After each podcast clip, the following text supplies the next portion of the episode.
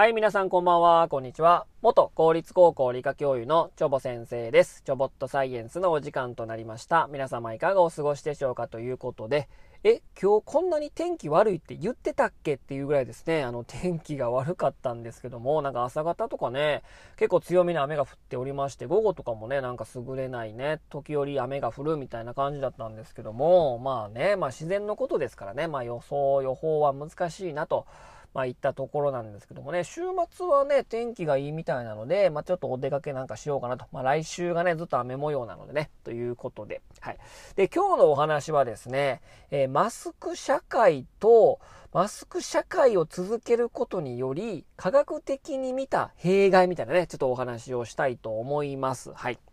えー、まあ、5月8日からですね、新型コロナウイルスに対してですね、まあ、5類に引き下げということでですね、まあ、緩和されたわけですけども、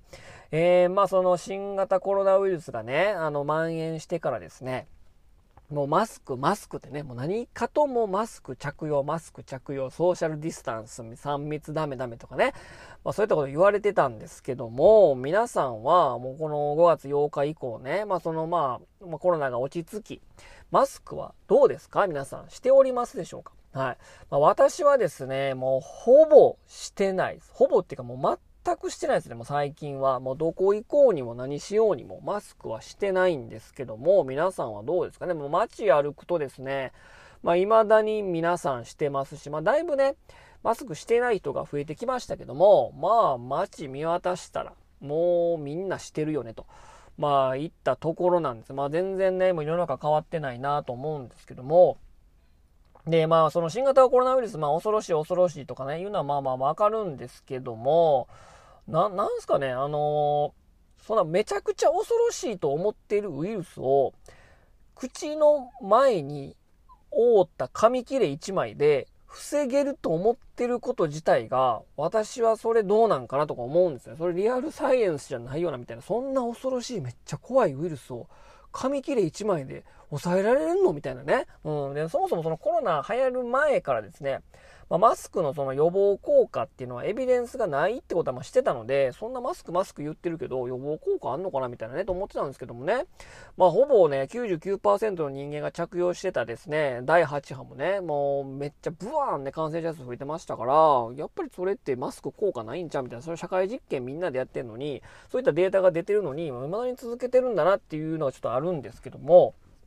で、このね、まあ、マスク社会、まあ、続けてるわけですよね。まあ、大体の人がまつけてますし、学校現場においてもですね、まあ、千葉県なんかで、積極的にマスク外そうみたいなね、えー、そうそういう、そういう声明というかね、まあ、教育委員会が出てましたけど、そのマスク、その、まあまあ、まあ、正直ね、まあ、マスクつけたければつければいいし、つけたくない人はつけなくてもいいと思うんですよ。まあ、正直ね、うん、あんまり科学的な効果はないけど、うん。で、その、まあ、積極的に外させようっていうのも、その、まあ、おかしいしな、ま流れかなと思うんですけども、で、その、小中高生ね。小中高生がですね、まあ、未だにまあみんなマスクつけてると思います、学校現場では。で、そのマスクつけてる理由がですね、ちょっとびっくりしたんですけども、小中高生ね、どれもですね、上位に来てるのはですね、えー、他人に表情を伺い見られたくないとかですね、えー、なんとなく安心するとかですね、えー、今更顔を晒したくないとかね、自分の顔に興味がないからつけているみたいなね、もう感染対策どこ行ってみたいな。もうそのコロナが怖いからつけてるとか、そのまあ感染症にかかりたくないからつけてるみたいなのはもうランキングにもう入ってないんですよ。なのでもう自分のなんていうかな、自己表現というかもう自分の顔が見られたくないっていうのがですね、もうトップに来てるんですよね。もうその時点でもうマスクの効果、その、思ってないやんみたいなね、もうそういった状況はもうやめた方がいいかなっていうふうにね、まあ思うわけなんですよ。で、まあこの、まあマスクに限らずですね、まあ今の日本社会っていうのはですね、まあ抗菌抗菌ですよね。もう清潔抗菌ブームじゃないですか。これは抗菌されてますみたいなね。この便座は抗菌仕様ですみたいな、もう非常にそのばい菌、まあ、細菌とかウイルスをもう排除、除去しようみたいなね、まあ、そういう、ま、流れだし、綺麗清潔ブームじゃないですか。だから綺麗だから、もう清潔だから、もう綺麗、もう本当に抗菌だから、何にも菌がいませんみたいなのをアピールしてますよね。だからその、そう言ってるのにかかわらず、生きた乳酸菌を体に届けようみたいなね。うん、どっちやねんみたいなね。ヨーグルトとか牛乳の CM とかね。生きた乳酸菌が来て体内をすごい、えー、健康にしてくれますみたいな。いや、排除するんちゃうのみたいなね。もうどっちやねん、お前、お前みたいなね。もうその時点でもうサイエンスじゃないんだけど、うん。まあでも全、自分の体の中ってね、自分の細胞って大体38兆個ぐらいなんですよ。人間の細胞ってね。まあ、それよりもですね、自分の中に飼っている細菌とかとかウイルスの数の方が多いですからね。まあそもそも体の中に細菌っていうのはたくさんいるわけです。まあそのバランスが崩れることによってニキビできたりとか、お腹痛くなったりとかね、まあ、体の不調があるんだけども、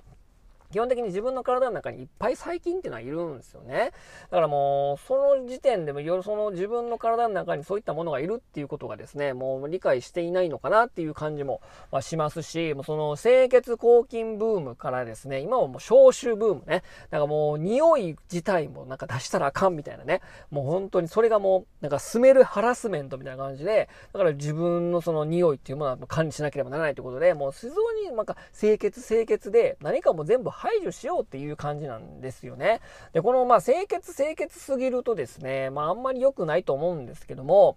えー、この清潔すぎるからこそいろんな病気がですね、まあ、蔓延してるのかっていうのにもつながってくると思うので、何かそういう発がん性物質とか、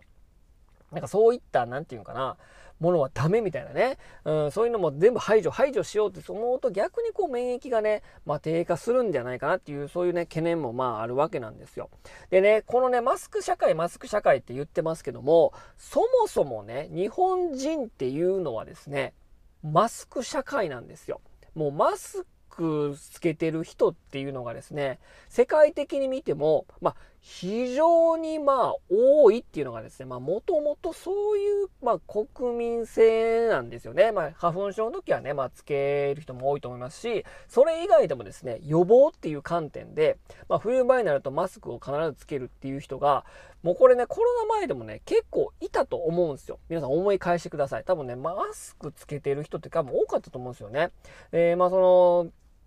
えー、教員やってた頃もですね、冬になるとですね、半分近くがマスクつけてるなっていうのがですね、まあ、テスト監督中に暇やったんで、マスクつけてる人間数えてみようと思ったらクラスの半分ぐらいいたので、それはもうコロナ前の、だいぶ前の話ですよ。なので、まあ、それぐらいね、マスク社会っていうそのものがですね、まあ、日本はもう根付いてたんですよね、正直ね。で、えー、これはですね、英国紙デイリーテレグラフの東京特派員として勤めて、えー、日本での生活経験が長いコリン・ジョイスさんがですね、自身の著書の中で、こうなれば君は日本で暮らしていけるという条件として、マスクをつけた人と笑わずに会話することを、まあ、挙げてるんですね。まあ、それぐらいですね、外国人にとってみれば、まあ、今はちょっとコロナ禍で、まあ、認識が変わったかもしれませんけども、それぐらいマスクをつけてるってことが特異的な感じなんですよね。で、外国で言うとですね、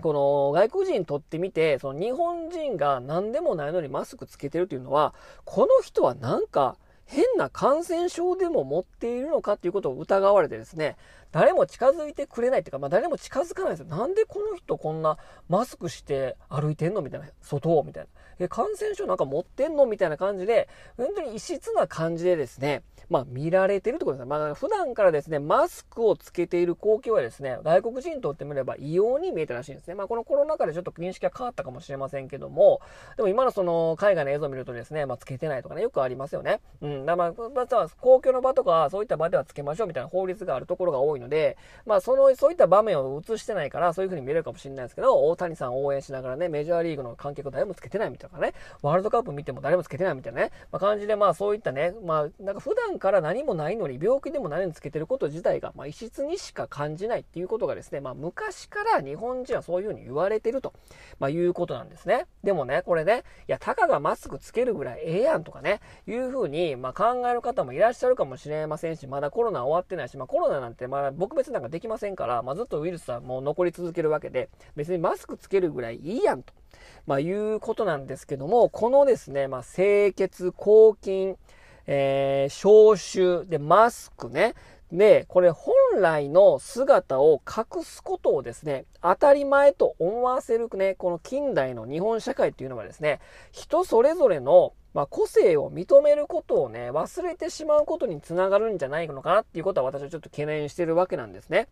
で、それがどう、どんどん派生していくとですね、異質であるものは全て排除せよというですね、極端に偏った思想を、まあ、生んでしまってるんではないのかなというふうに思うんですね。だからクラスで一人だけマスクつけてないとなんであいつつけてないのみたいなね、そいつ排除しようみたいなね、マスク警察とかありましたよね。まあそれもですね、まあそういったことにつながってるんじゃないかなと、まあいうふうに思うわけですよ。で、まあこれね、まあ日本の工業製品とかね、技術作品っていうのはですね、まあ非常に世界からも評価されてるわけですけども、もうそれにね、習ってね、今の日本人の姿っていうのはですね、まあ、工業製品のように品質規格化された人間ばかりでね、だから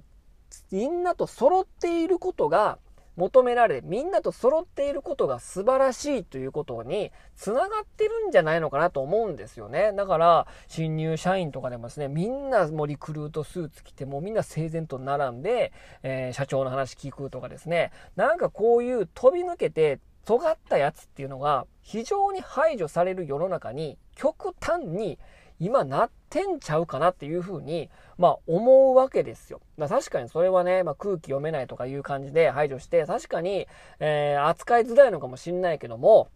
そもそもこの生物としてですね、まあ今生き残ってるのは、で、今ね、目、目の、目の前にね、目の周りというか身の回りにいる生き物たちっていうのは、バラバラだからこそ価値があるんですよ。で、均質化された工業製品のように、要は家畜化された人間ばっかり生み出しているこの今の世の中、日本の世の中って、まあ非常に変化に弱いのかなと思うんですよ。で、家畜のことを思い返してください。鳥インフルエンザ、鳥インフルエンザが流行ったら、豚インフルエンザが流行ったら、多くの数が殺処分されますよね。もうそれは均質化されて家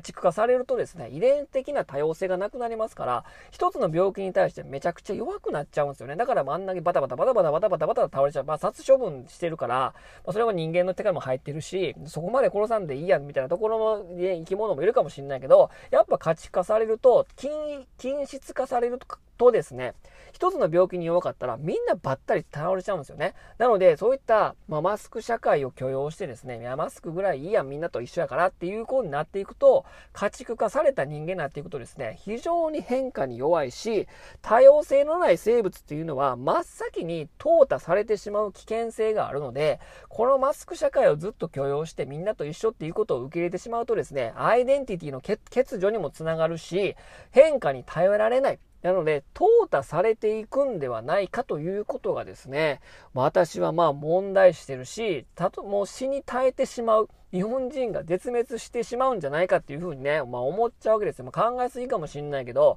ここまで均一化されたって世の中ってちょっとおかしいよねっていうことが、まあ私は思うので、まあそういったたかがマスクかもしんないけども、やはり一つとその個人として多様性よっていう面で見てですね、まあその辺はちょっと考えた方がいいのかなっていうふうにね、まあ科学的にまあ私はそう思うので、たかがマスクかもしんないけども、